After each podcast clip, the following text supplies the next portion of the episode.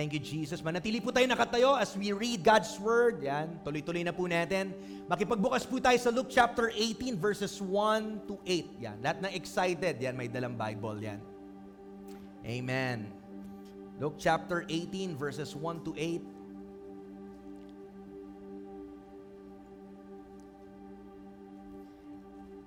Luke 18. Nandiyan na po ba tayo? Amen. Hallelujah. Amen. Amen. Nandiyan na po ba tayo? Amen. So Luke 18, 1 to 8, babasahin ko po sa Amplified Version. Sabi po dito, verse 1, Now Jesus was telling the disciples a parable to make the point that at all times, come on, say that with me, at all times, sabi dito, they ought to pray and not give up and lose heart. Wow, hallelujah. What what a timely word sa atin ngayon. No? Again, now Jesus was telling the disciples a parable to make the point that at all times they ought to pray. At all times we ought to pray, the Rock City Church, and not give up and lose heart. Verse 2 saying, In a certain city there was a judge who did not fear God and had no respect for man. There was a desperate widow in that city, and she kept coming to him and saying, Give me justice and legal protection from my adversary. For a time, he would not. So pabalik-balik po tong widow na to, no? Talagang ginugulo niya yung judge, no? Humihingi po siya ng hustisya, ng justice. But for a time, ayaw po siyang pagbigyan ng judge na to. But later, he said to himself, even though I do not fear God nor respect man. Verse 5, yet because this widow continues to bother me, I will give her justice and legal protection. Otherwise, by continually coming, she will be an intolerable annoyance and she will wear me out. Sige na nga! Puta, gulwa na ako panini. Baka kulitin pa ako nito, no? She's getting to my nerves. Sabi, ayoko na, nagigigil na ako, masyado na. Ganyan po ka-persistent tong widow na to. Hallelujah. Come on. Are you getting po? Anong binabasa natin right now? Verse 6, Then the Lord said, Listen to what the unjudged, an unjust judge says. And will not our just God, wow, unjust judge Then sinabi po sa parable na to, kung yung unjust na judge ay sa kakakulit po ng widow na to, binigay niya yung justice. Are you getting this? And will not our just God defend and avenge His elect, His chosen ones, who cry out to Him day and night? Come on. Come on, I think that's very powerful. Hallelujah. Kung nagigets niyo po to, matindi to, matindi. Will He delay in providing justice on their behalf? I tell you that He will defend and avenge them quickly. However, when the Son of Man comes, will He find this kind of persistent faith on the earth? Makakakita po kaya ng persistent faith yung Panginoon in in, on our midst, in our midst right now.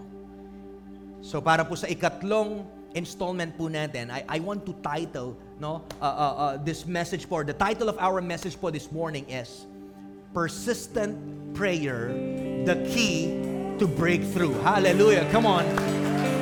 Type it in the chat. Persistent prayer. Come on. Hallelujah.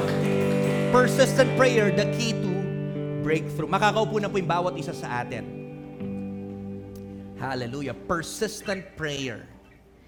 Amen. Again, magandang, magandang, magandang, magandang, magandang, magandang, magandang, magandang umaga po sa bawat isa sa atin. And I hope ay uh, excited po tayo this morning, nagising tayo at uh, talagang uh, we want to to offer our our all to the Lord, no? Sabi ng Romans chapter 12 that we should offer our bodies as living sacrifices.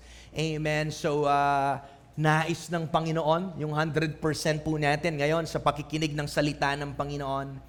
Amen po ba? So persistent prayer, the key to breakthrough. No? Last Sunday, we've talked about the weapon at ito po yung praise. Ngayon naman po, no, I think Hindi natin pwedeng pag-usapan yung breakthrough kung wala pong panalangin. Amen. The word persistent po, ang ibig sabihin nito is continuing firmly or obstinately in a course of action. I love this this this next words no in spite of difficulty or opposition. Yan po yung ibig sabihin ng persistent. Again, continuing firmly, nagpapatuloy. Come on, are you there? Nagpapatuloy kung saan yung course mo right now, kung saan yung path mo right now, nagpapatuloy ka in spite of difficulty or opposition. Come on, hallelujah. Gano man kahirap, come on. Meron man nagre-reject sa'yo, meron man pong hindi, hindi okay sa faith mo or sa pinapaniwalaan mo, hindi ko alam sino kumukontra sa'yo, nandyan yung kaaway, nandyan yung the, the world, and even ourselves. Minsan, yung pinakamatinding kalaban mo, yung sarili mo, yung maling mindset po natin. Pero ang ganda po ng word na to na persistent ay tayo magpatuloy. Nandiyan po ba tayo? The root word to persist also means to persevere, to continue, to keep on. Hallelujah. Napakaganda nun. To continue, to keep on. Dahil po nabubuhay tayo, I believe na nasa panahon po tayo ngayon kung saan marami ng mga Kristiyano and all around the world, not just Christians, but a lot of people right now sa season na ito, marami pong hindi na nagpapatuloy. Hello. Kung tinutukso ka ng kaaway, na last na attend mo na lang to at dahil sobrang bigat ng nararamdaman mo sa buhay, natutuwa ako, dinala ka ng Panginoon sa tamang lugar right now. Hallelujah. Palakpakan mo yung Panginoon. Come on. Hallelujah. Naniniwala po ako, no? Ito yung nais ng Panginoon sa atin, to persevere, to be persistent, to continue. So persistent prayer, it means we need to persevere, to keep on praying. Hello? Alam niyo po, yung, yung totoong spiritual breakthrough ay na-achieve po to sa pamamagitan ng panalangin. Hindi mo pwedeng pag-usapan yung breakthrough ng puro praise lamang. Hindi po pwede. Yes, weapon po ito. No? Pero hindi po natin pwedeng pag-usapan na magkaroon tayo ng breakthrough, mag-advance po tayo no? nang wala pong panalangin. Nandyan po ba tayo? No wonder sa buhay po ni Jesus, yung mga disciples po nila, nakita po nila sa buhay ni Jesus. Amen. Kaya po nung nagtanong po sila, yung sabi na Jesus, teach us how to pray. Turuan niyo po kami paano manalangin. Ang daming pwede nilang nakita kay Jesus, uh, uh, pwede nilang sabihin, Jesus, paano po mag-cast out ng demonyo? Hirap na hirap kami, di namin ma-cast out yung demonyo. Paano, pa, paano Jesus, yung pinag-pray mo lang, dumami mga pandesal. Wow! Gusto niyo ba yon? Lord, teach me para pag wala akong ulam. Hallelujah. Bang! The feeding of the barangay. No? Maybe that's your, yun yung ano mo, yung, yung version mo right now. No? Pero sobra nilang nakita sa buhay ni Jesus. Sobrang passionate ni Jesus. At nakita nila yung passion ni Jesus. Ang daming passion ni Jesus sa maraming bagay. Pero yung isa sa mga matinding passion ni Jesus ay pananalangin. That's why yun po yung tinanong nila. And I think that's the, the smartest, I think the best decision, the wisest po na, na pagtatanong nila. Kaya nga, I, I want to encourage everyone po ngayon, even mga kasama nating online, kung meron kang hihilingin, itatanong kay Jesus, no? Wag lang po sana puro material or anong bagay. Katulad ni Solomon, humingi siya wisdom, not material wealth or what. Now, sa atin po, my, my prayer this morning is, alam mo yung, must stir up within us. Lord, matagal nang pinag-uusapan yung prayer, ayoko, Lord na hanggang dito na lang ako. What, what, I, I pray, come on, sa steering po ng Holy Spirit sa ating mga puso ngayong umaga, magkaroon po tayo ng, ng ganitong klase ng desire na, Lord, teach me how to pray. Ayoko, Lord, matapos tong taon, puro breath prayer na lang ako. Puro 5 minutes na lang ako, puro 10 minutes, 15 minutes lang, Lord. Tapos pag sa mga series K-drama, pag ni-Netflix ko, kaya kong ubusin yung tatlong oras. Hallelujah. May nagre-repeat na po right now. Lahat po tayo guilty dito dahil nabibigyan natin ng oras yung mga ibang bagay kesa po yung pananalangin. Nandyan pa po ba tayo? So I hope magkaroon po tayo ng, ng desire ngayong umaga. No? And, and, and uh, uh, tayo po as a church, yung panalangin ko po is mag-engage po tayo consistently dito sa napakagandang regalong ito ng pananalangin. No? And um, kung titingnan po natin, naka-highlight po itong prayer, makikita mo na na-highlighted itong prayer sa buhay po ni Jesus. Dahil in two occasions sa Bible, makikita po natin si Jesus, no? Where he cleansed the, the, the temple. Alam po natin yung story, no? Si Jesus po na nagalit sa mga nagbebenta ng what? In the temple, instead na po, sabi po ni Jesus sa Matthew 21:13, it is written, He said to them, My house will be called a house of prayer, but you are making it a den of robbers. Gising pa po ba tayo? Basically po sa templo, no? Meron pong four series ng courts, merong Holy of Holies, no? Merong inner courts, no? Meron pong courts of the women and outer courts. No? Sa, sa inner courts po, nandito po yung tinatawag nilang courts of the priest, courts of women, and sa outer court po, ito yung tinatawag nilang courts of the Gentile or courts of the nations. Gising pa po ba tayo? No? And, and dun po sa parte, sa outer courts, dun po tinaboy ni Jesus lahat ng mga nagbebenta. Kasi po, yung outer courts, dun po kaya nga tinawag siya courts of the Gentiles, courts of the nation. Dun po, uh, all nations nag-gather to sacrifice at manalangin doon po sa place na yun. So, so dinesign yung lugar, yung templo, as a house of prayer, pero hindi po nagiging house of prayer dahil sa mga ginagawa nilang mga, alam mo yon pagbebenta at para bang binaboy nila yung templo at hindi nila nabigyan ng, ng, ng, ng tamang parangal at respeto. Nandyan po ba tayo?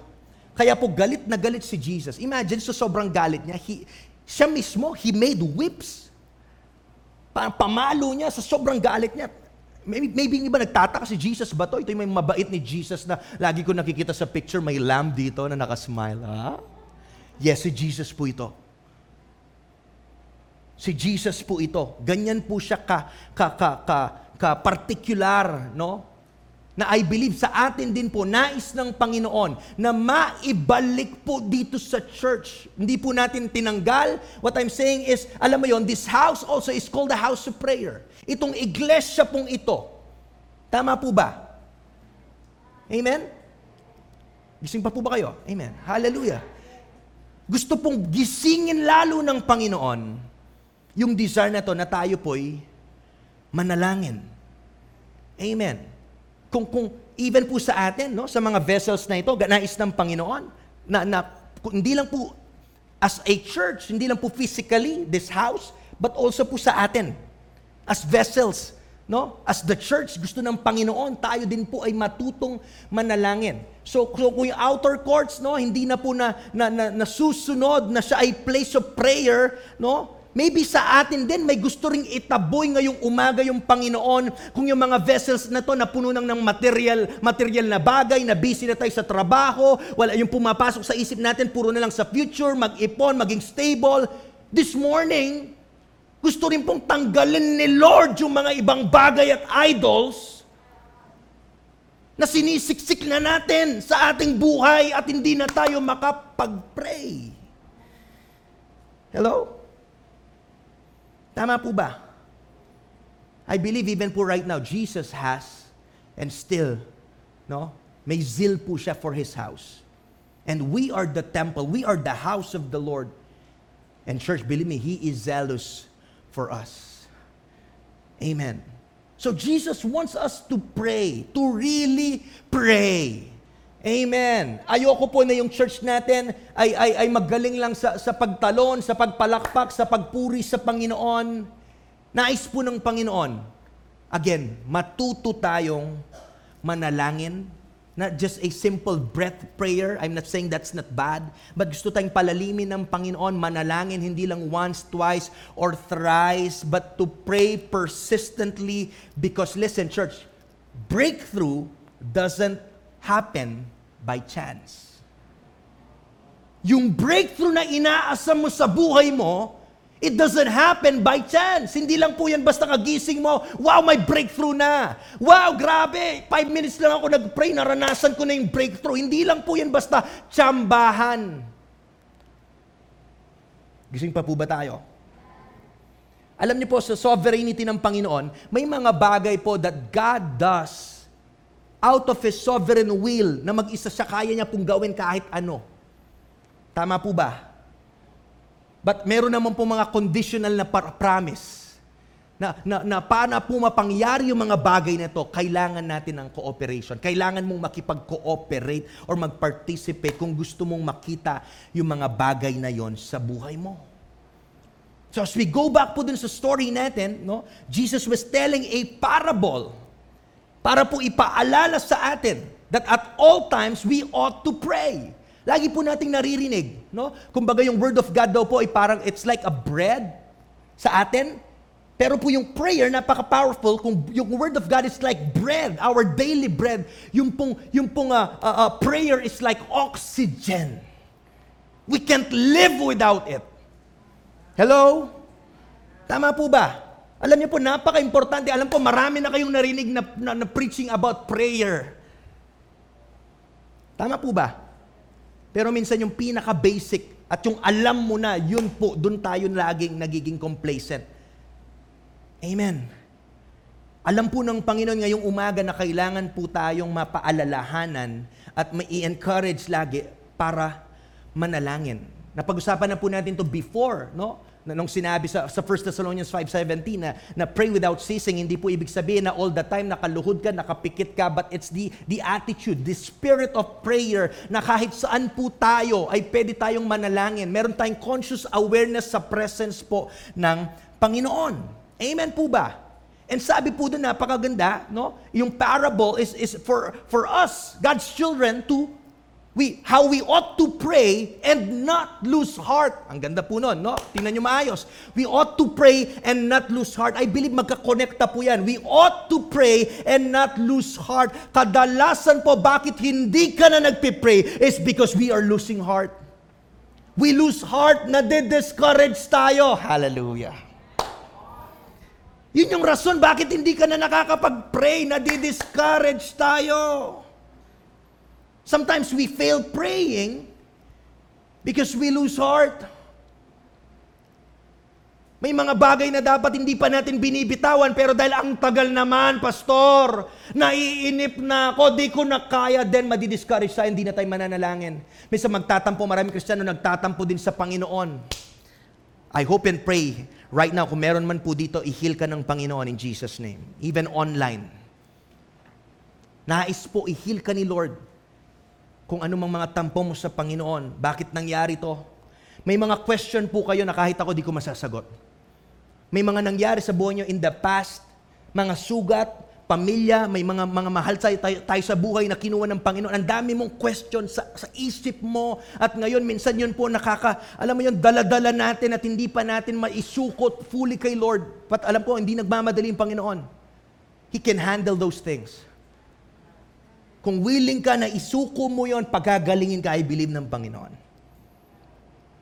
Naniniwala po ako, church. Alam niyo po, kahit sinasabi natin lagi yung, yung panalangin po, di ba dapat lagi natin narinig na parang, alam mo yon normal lang kung paano tayo huminga. It's like oxygen. But on the other hand, gusto ko pong explain at sabihin sa bawat isa na yung panalangin, I believe is, it's, is, is hard work. Kasi kung madali lang siya, dapat tayo po talagang in love na in love tayo sa panalangin. I believe meron din pong hard work. At minsan, we lose heart kasi po dahil hard work siya, may time po, ina-approach lang natin to lightly. Tama ba? Ang, ang ganda po na sabi ni Paul kung saan pinuri niya po sa Colossians 4.12, yung isang tao named Epaphras, no? because he was always laboring fervently in prayers. Ano po sabi sa Colossians 4.12? No? Sabi dyan, Epaphras, who is one of you, a bondservant of Christ, greets you, always laboring fervently for you in prayers. Grabe. Grabe po yung word na laboring. Laboring. Siguro yung naka, naka, nakaluhod at pag nananalangin siya, talagang alam mo yon oh, laboring. Hindi lang siya, Lord. Walang masama dun sa, Lord, nagpe-pray ko yung squad ko, Lord, yung ano, na, na. Pero sabi dito, always laboring fervently, maapoy, masigasig na pananalangin, that you may stand perfect and complete in all the will of God. Alam po ni Paul that prayer was hard work and it requires fervent labor. Tama po ba? Alam niyo po, it's easy to lose heart in prayer. Unang-una kasi the devil hates prayer.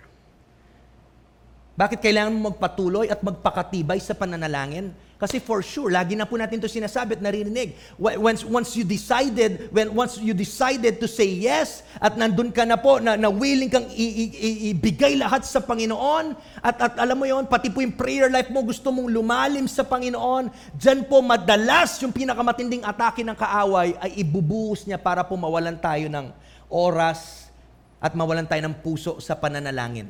Nandyan pa po ba tayo? Kaya ka inaalisan ng gana ng kaaway because the enemy, the devil, knows how powerful prayer is. Nandyan po ba tayo? Kasi po if prayer is powerless, then it would be easy. Kaya po gigil na gigil. Gising po tayo. Kaya gigil na gigil yung kaaway. Para po, alam mo yun, stop tayo sa pananalangin kasi alam niya yung power ng panalangin. Alam niya yung magba- mangyayari, pwedeng mangyari sa buhay mo pag nagsimula kang manalangin.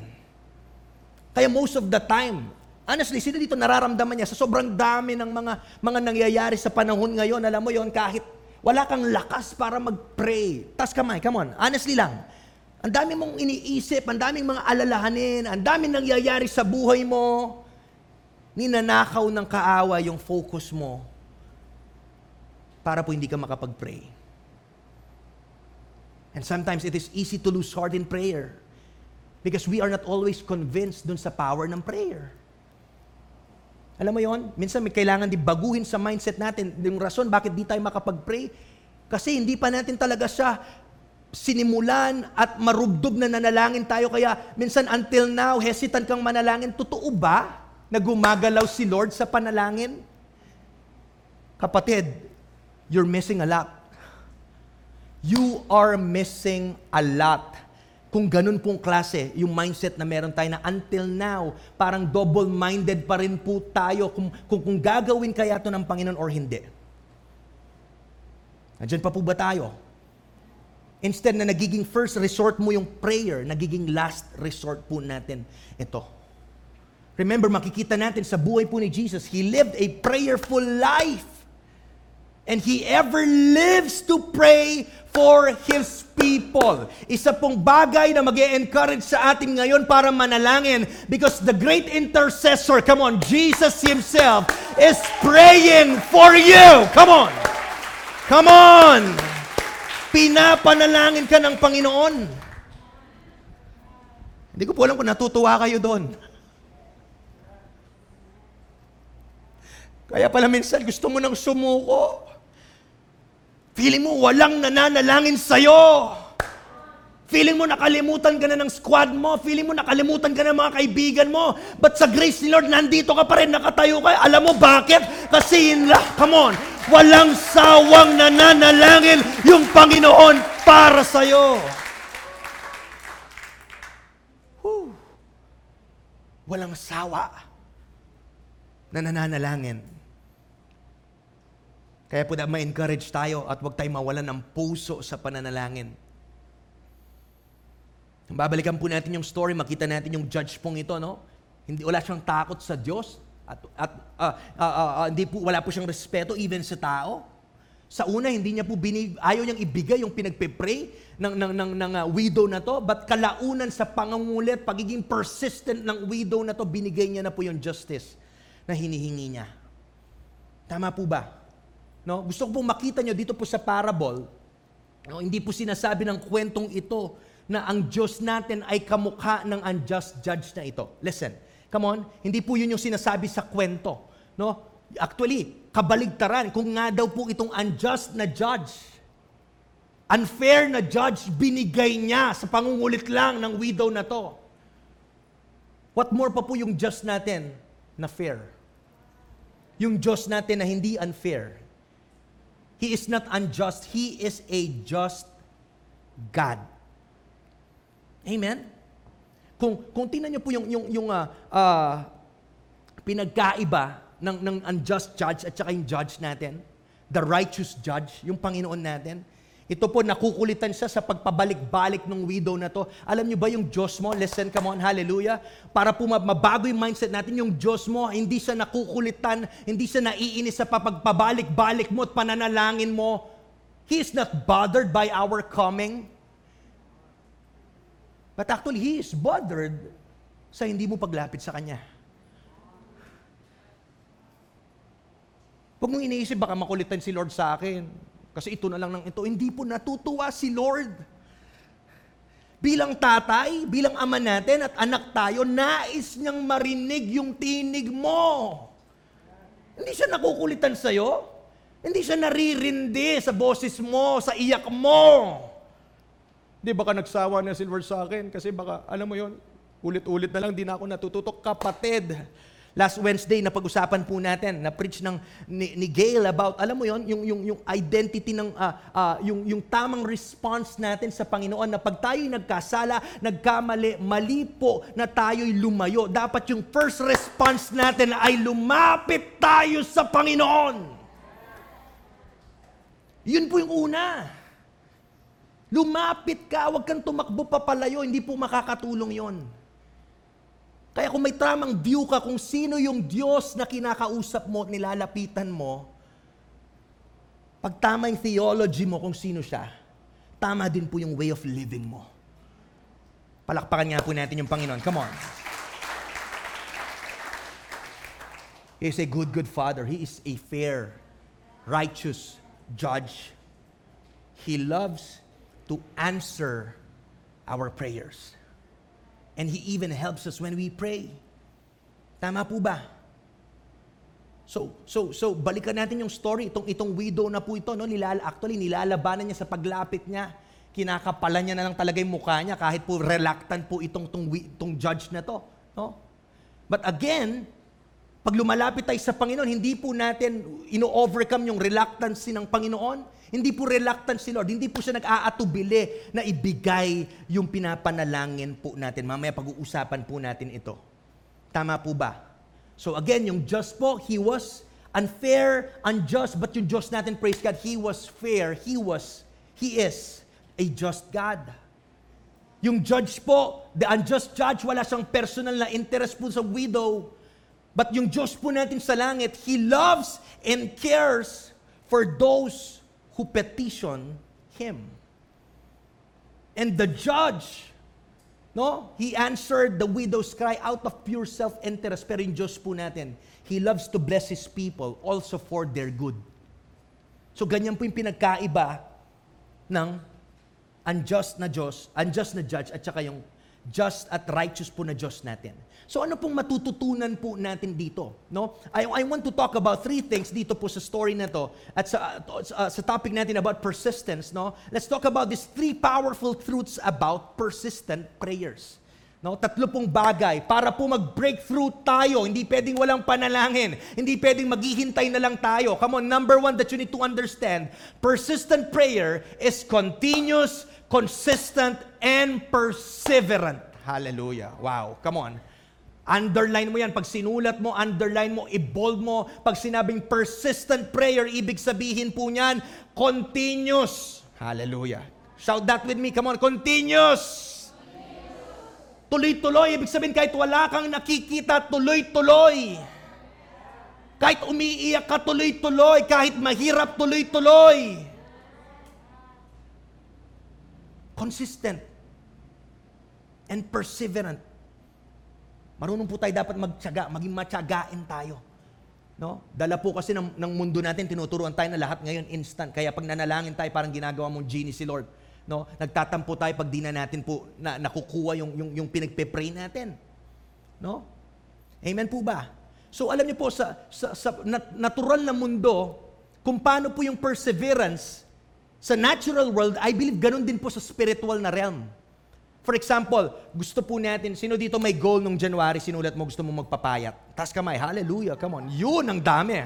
Praise God. Kumusta na po ngayon? Hallelujah, amen. Pastor, wala, hindi ako makapunta sa gym eh. Wala eh. Nakasara ngayon, lockdown, so... Tama? So kung gusto nating magpapayat, may perseverance. Tama po ba? Dapat persistent ka, dapat dapat consistent ka dun sa diet mo. Hallelujah. Sino dito mga nagpa-plant-based diet, mga vegan, hallelujah. Mga veganist in the house. Amen. No, onti-onti po may mga ini-impluwensyahan ako eh. Maunti pa lang yung nawiwin ko. Amen. Hallelujah. no, dahil po nung nung ah, March actually tumaas po yung BP ko, yung uric ko, tsaka yung cholesterol ko. No, then challenge po ako ng doktor ko na mag plant-based diet, magpalit ng lifestyle. So tinry ko po talaga yung buong 3 months na hindi mula March, no, April onwards hindi po ako nag nag fast food, inalis ko yung meat, puro gulay. Wala pa pong isang buwan nag-lose na ako ng almost 5 kilos. Wow, amazing. After po ng 3 months medication ko, nag-normal po, promise, nag-normal yung, grabe po yung cholesterol ko nung una, 303. Tapos, dahil po dun sa, sa diet, naging 190 plus. So, so, alam mo po yan, praise God. No? So, so, sasendan ko po kayo ng ano, ng ano mamaya, ng, uh, tawag ng recipe. Amen. No? So, Ganun po, uh, uh, yung gusto ko pong sabihin dito, dapat you need to be persistent. Kailangan may commitment ka doon. So ganun din po, kung sa physical, ganito, even po sa spiritual. Pero minsan po, pag doon sa physical, may nakita na tayong onting changes, may time na nakakatamaran mo na hindi ka na nagiging consistent, kaya bumabalik ka doon sa dati. Tama po ba? Ganon din po sa atin, pag nanalangin tayo minsan, no, may makita na tayong mga, mga good news at humihinto na tayong manalangin. Nag-pray ka na, nandyan na yung, wow, Lord, salamat. Yung, yung, yung, yung nagiging mindset po natin, alam mo yon parang pang season lamang. No? Pag binigay ng Panginoon, wala na. Kaya po hindi tayo natututo, natututo paano po yung continuous, consistent, at perseverant, no, persistent na pananalangin. Kaya gusto ko po kayong encourage na magpatuloy po tayo, no, kahit wala ka pang nakikita right now. Magpatuloy tayo sa pinapanalangin natin. Yung mga po pinag-uusapan ngayon na kwento, kahit mga kumpanya man yan or sikat na tao, kahit sa Olympics pa yan, alam natin yung mga story. Bakit sila, alam mo yon ang, ang ganda ng, ng, ng track record nila, hindi dahil perfect, bakit sila nag-champion ngayon, pero makikita mo sa track record nila, marami silang kapalpakan, maraming time bumagsak sila, maraming time na nag-fail sila, but they keep on, they press on, they keep on, persistent, continuous, hanggang narating nila. So kung sumuko sila somewhere doon, hindi nila mararating kung nasan sila ngayon. Same with us. Kung susuko ka ngayon, wala kang mararating. Kung susuko ka, hindi mo makikita yung breakthrough mo. Maybe yung iba po dito, alam mo yon? Who knows na isang araw ka na lang malapit dun sa breakthrough mo. Hallelujah. Kaya huwag kang sumuko. Palakpakan niya po natin si Lord. Come on. Hallelujah. Tuloy-tuloy lang. Amen po ba? Si Jesus po no nandito siya sa lupa, no, 100% God and man, but dito po sa lupa, no, nasa lupa po siya, he fully operated as man. At makikita po natin na kahit, no, ang, ang ganda nga po ng story kung paano nagkatawang tao si Jesus no nandito siya sa lupa, pinakita niya talaga yung example. Naging tao siya, nagugutom siya, may mga temptations din siya, pero ang galing kung paano niya napagtagumpayan lahat yon dahil sa pananalangin. Alam po ng, ng Panginoon na yung task, yung mission ni Jesus dito sa lupa, hindi po madali. Dahil po si, si devil, no? Uh, uh, uh, Satan, meron po siyang legal na authority dito sa, sa lupa. Tama po ba? So para po mapagtagumpayan ni Jesus yung mga mga mga gagawin niya, yung mga ministry, yung mga crusades, yung mga healing gatherings niya, lahat po niyan, alam niya that he needed to pray. Gising pa po ba tayo?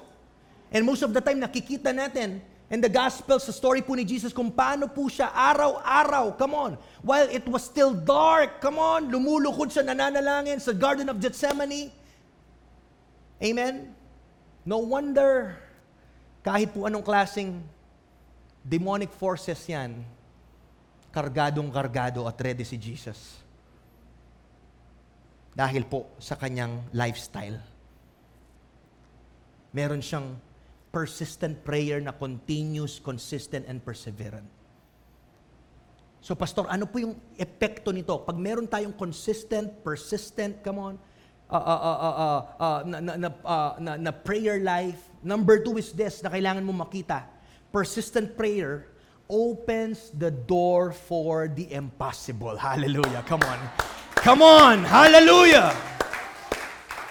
Pag natuto kang manalangin, marubdob, tuloy-tuloy, walang pated, walang hinto, masugasig na, na pananalangin, masigasig na pananalangin, kapatid, alam mo yung next yan, saan papunta yan? Papunta yan, bubuksan ng Panginoon yung pintuan para sa mga milagro sa buhay mo.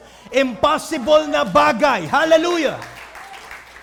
So nasa iyo yung choice. Makinig, lahat mo na matay, even po online, Nasa inyo po yung choice kung, listen, kung okay ka na ba sa nakikita mo right now? Okay ka na ba sa nakita mo sa church? Okay ka na ba sa nakikita mo sa finances mo? Kontento ka na ba sa nakikita mo sa relationship mo? Kontento ka na ba sa nakikita mo sa pamilya mo? Kasi kung kontento ka na, naniniwala ko, di ka naman nanalangin. Okay ka na eh. Pero kung gusto mong makita pa yung mga imposibleng bagay na hindi mo pa na, nakita, pasukan mo yung pintuan po ng persistent prayer. Because it opens the door for the impossible. It opens the door for the impossible. Again, yung, yung susi po sa lahat ng healings and deliverances no, from demonic oppression sa pagmi-minister po ni Jesus is yung kanyang prayer life. Listen, yung, yung, the, the price that He paid, listen, kadalasan po bago bago pumili ng 12 disciples si Jesus no while he was bago bago po siya na, na tempt in the wilderness no may mga time that he he uh, si Jesus po he was an all-nighter anong all-nighter makita natin, mababasa natin that all night Jesus prayed. That He fasted. He prayed early in the morning. So yung ginagawa, listen, yung sikreto, bakit ganun na lang yung mga milagro in broad daylight is because paggabi, nandun po si Jesus nagbababad sa presence ng kanyang Ama. So yun yung sikreto ni Jesus. Yung ginagawa niya sa gabi, nagmamanifest na lang po yung resulta sa umaga. Sa, sa paglala, paglalabas siya, mananalangin siya, magpapagaling siya. No wonder po, walang, walang, walang pwersa ng kaaway na pwedeng pong manaig. Because He paid the price. Tayo po alam natin may authority tayo. Pero again, breakthrough prayer meron din mga demonic forces na hindi kaya ng in Jesus name. Kala mo sa simpleng in Jesus name lang. Makita po natin sa story. Na yung gasin ng mga bagay na to, sabi ni Jesus, bakit di po namin sila napapalayas? Jesus sabi niya, yung mga bagay na katulad niyan ay ma- ma- makukuha lang through prayer and fasting. May mga demonic, kaya nga may opposition. Hindi ibig sabihin ka in Jesus name mo, plung, plung, plung, plung, plung, plung. Hindi po, may opposition. Kaya dapat kargado tayo Tinuturuan tayo ng Panginoon manalangin. Amen? Hindi tayo papayag. Listen, come on. This year of restoration. Hallelujah. Come on. Hallelujah. This year of restoration. May mga hinanda na si Lord na ibubuhos sa iyo, but we need to be persistent in prayer. Come on. Hallelujah. Come on. Woo! Maging persistent ka. Huwag kang papayag, kapatid. Huwag kang papayag. Tinan mo katabi mo, sabi mo, huwag kang papayag, huwag kang papayag. Huwag kang papayag na hindi mo makuha yung hinanda ni Lord sa'yo this year. This year of restoration. Ano sabi ng Luke 6, 18 to 19? Kahit pusong pumunta si Jesus, come on, The demons fled in terror. Ang sabi dito, they had come to hear him and to be healed of their diseases, and those troubled by evil spirits were healed. Wow. Everyone tried to touch him because healing power went out from him and he healed everyone. They want to touch him kasi grabe yung power. Dahil po yan sa prayer life ni Jesus. Talking about persistence, again, even po yung persistence ng widow na receive niya. No? Yung, yung hinihingi niya, na receive niya because of he- her persistence. So he re- Jesus revolutionized all the towns and cities po na pinuntahan niya.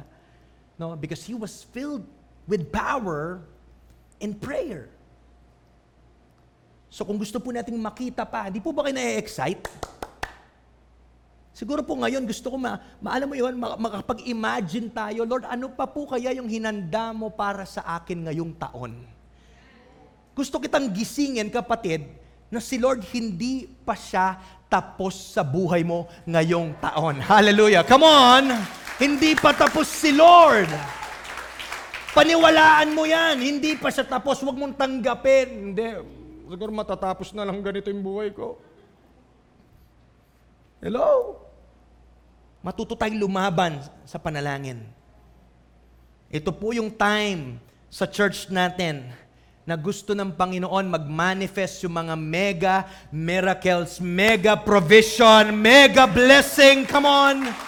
But hindi lang po to basta mangyayari ng basta-basta lang. It will require continuous, consistent, and persistent prayers. Samahan niyo po yung church natin. Alam niyo po, ako, nafe-feel ko, simula po nung breakthrough nights, may binasag si Lord. I don't know if you, you agree sa ginagawa ng Panginoon.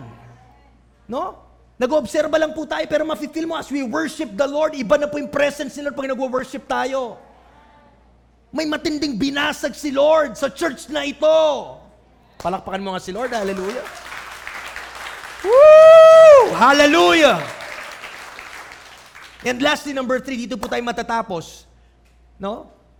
Pangatlo pong truth, truth about uh, persistent prayer.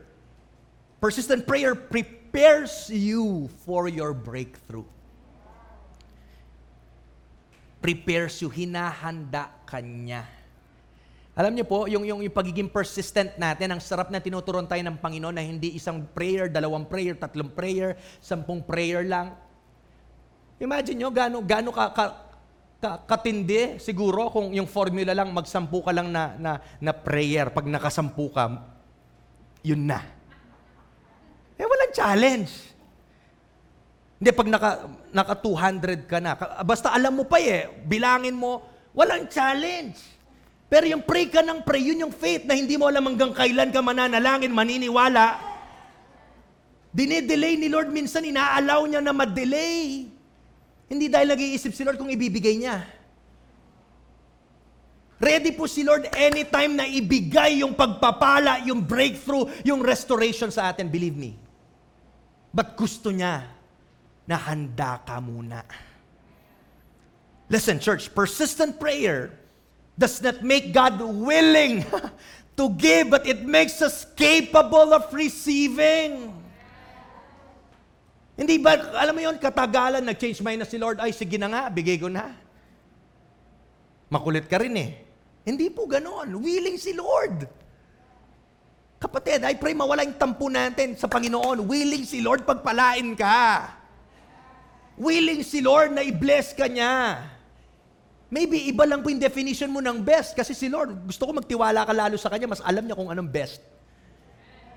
Baka hindi niya binibigay sa'yo. Maybe because yung hinihingi mo, alam ni Lord, hindi pa best yon. Alam ni Lord, may mas matindi pa. Kaya hindi niya binibigay. Praise God, may mga sinara siyang pinto kasi may bubuksan siyang mas matinding pinto para sa'yo. Come on, palakpakan mo si Lord if you receive it.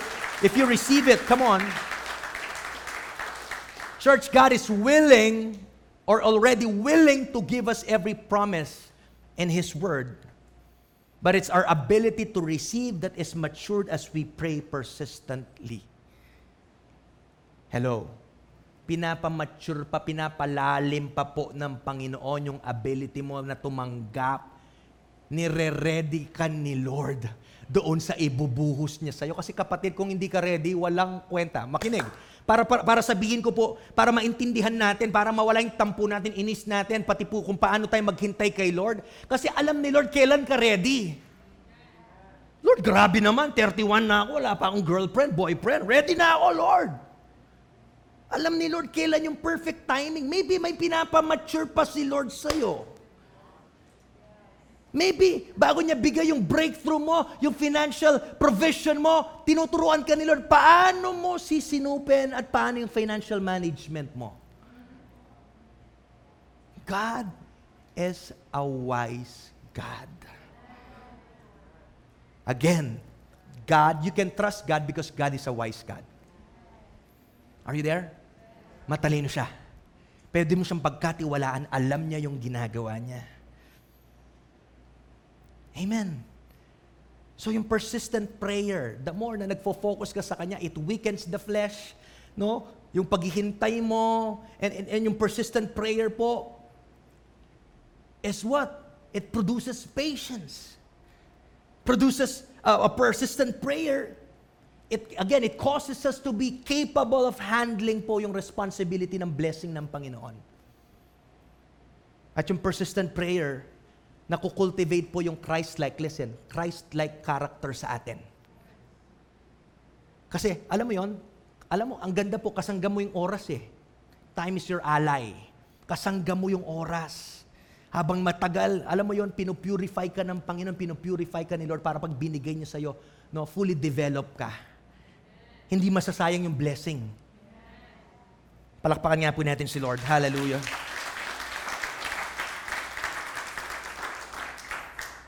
Kaya more than praying for breakthrough sa anumang pong bagay, gusto ng Panginoon baguhin yung mga puso natin.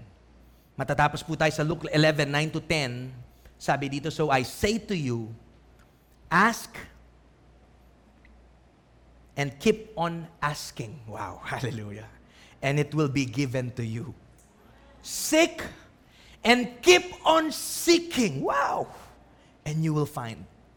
Knock and keep on knocking, and the door will be opened to you. Verse 10 For everyone who keeps on asking persistently receives, and he who keeps on seeking persistently finds.